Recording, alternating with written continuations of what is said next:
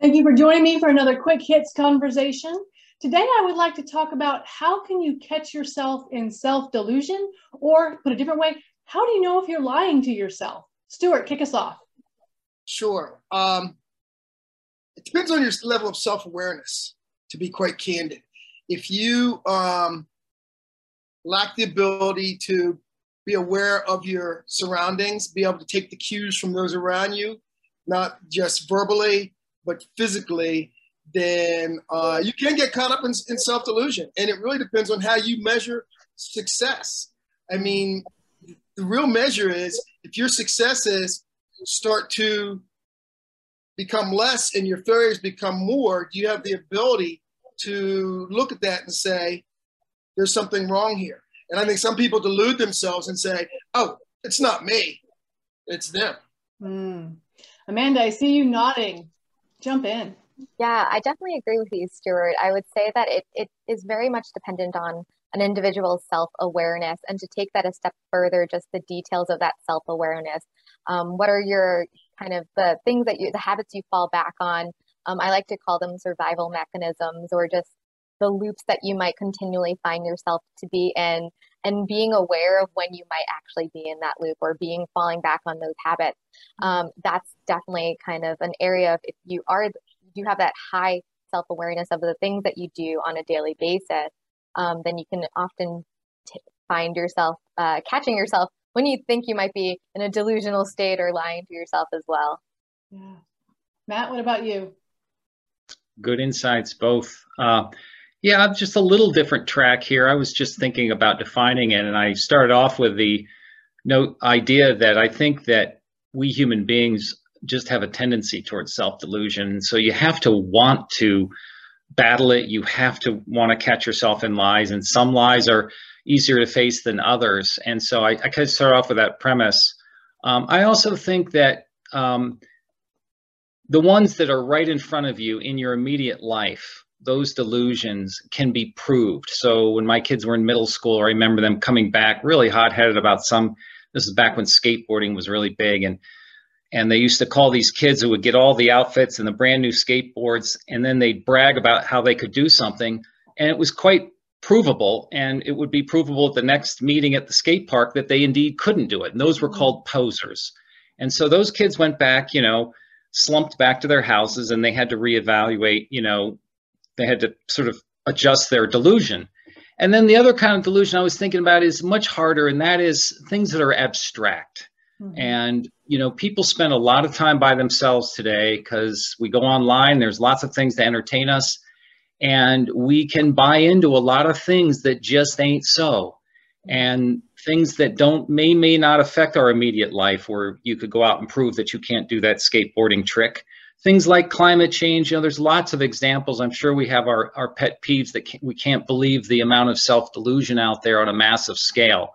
So i was just thinking about you know the relative difficulty. The abstractions are harder and than the the ones that are sort of immediately provable or there's somebody in your life to sort of get in your face about it. And and you know some of us welcome that but we all i think welcome it in doses that we can handle emotionally, you know, to be to have things shoved in our face. But uh, overall, it's a healthy thing. It sounds like what we're saying is that in order to catch yourself in self delusion, is you have to get outside influence. Whether that's actively sought out by doing research into something that maybe is on the opposite side of what you personally believe, or as you said, Stewart, paying attention to um, the cues that you're getting from other people. So how might we do a better job of noticing that or actively seeking it out? Let me offer this. If you have a leadership role, are you more susceptible, particularly a senior leadership role, are you more susceptible to self-delusion because the people around you are maybe less willing to give you that candid feedback that Matt talked about to keep you on the right track?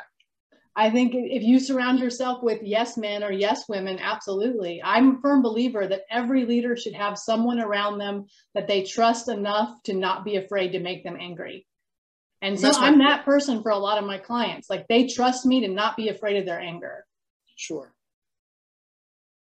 But if you get mad at people when they try to kind of put that mirror up and say, hey, maybe then you're not going to get that feedback. And you're right, Stewart. The higher you up the ladder, the more likely you are to not get that kind of feedback if you don't seek it actively.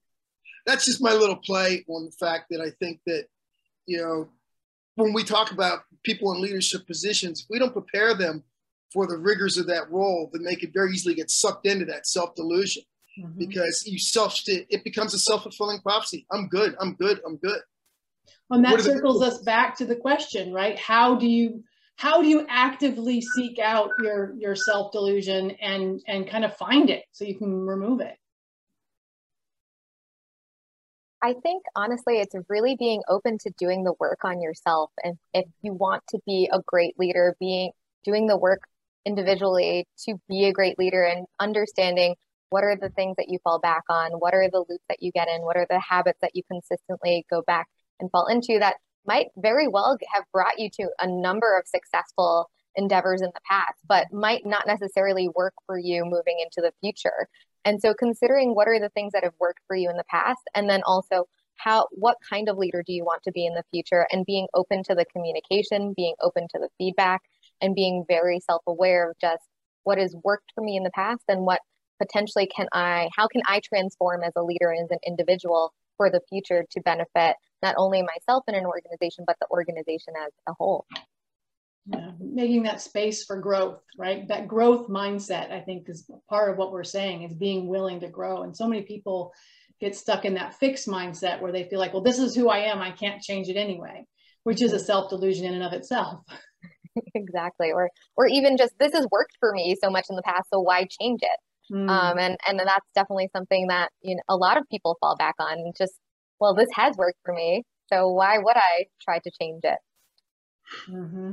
Mm-hmm. I think that's why failure is so important throughout your life and career. Because if you have too much success early on, then it could be very easy to think that you know best and just supports that self delusion.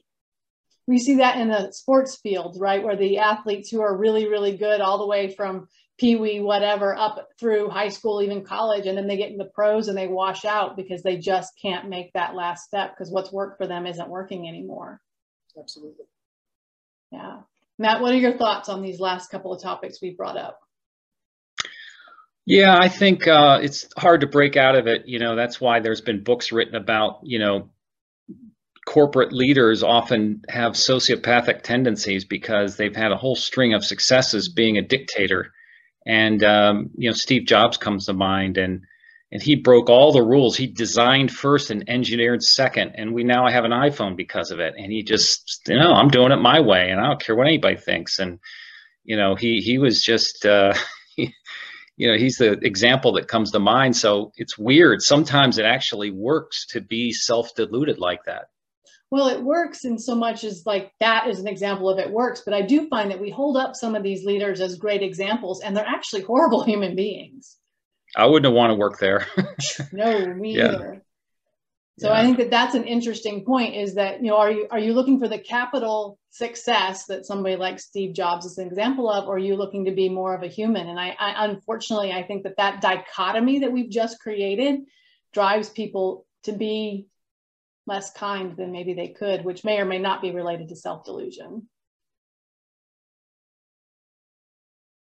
I also want to bring up the topic of just the difference between managers and leaders, and that a lot of managers are put into leadership positions. And then I think the self delusion very much arises during that. And you have a bunch of direct reports, you're supervising large teams, and you think that you're in a leadership position and acting as a leader. However, you really have just been a very good manager and potentially great at getting mm-hmm. tasks done. Um, but that doesn't necessarily mean that you're you're actually enrolling your followers, so to speak, um, the people that are working with you on the greater vision. And I think that you need to be self-aware and not be in this delusional state of lying to yourself to be a great leader. Um, and we find that I think that often a lot of managers that we find aren't great leaders because there there's a lack of self-awareness and this mm. delusional state that they might be more often in. Yeah, well, that's a great place for us to end it. That is our 10 minutes. Thank you so much for having this conversation with me. I appreciate it and I look forward to the next one. Thank you. Thank you.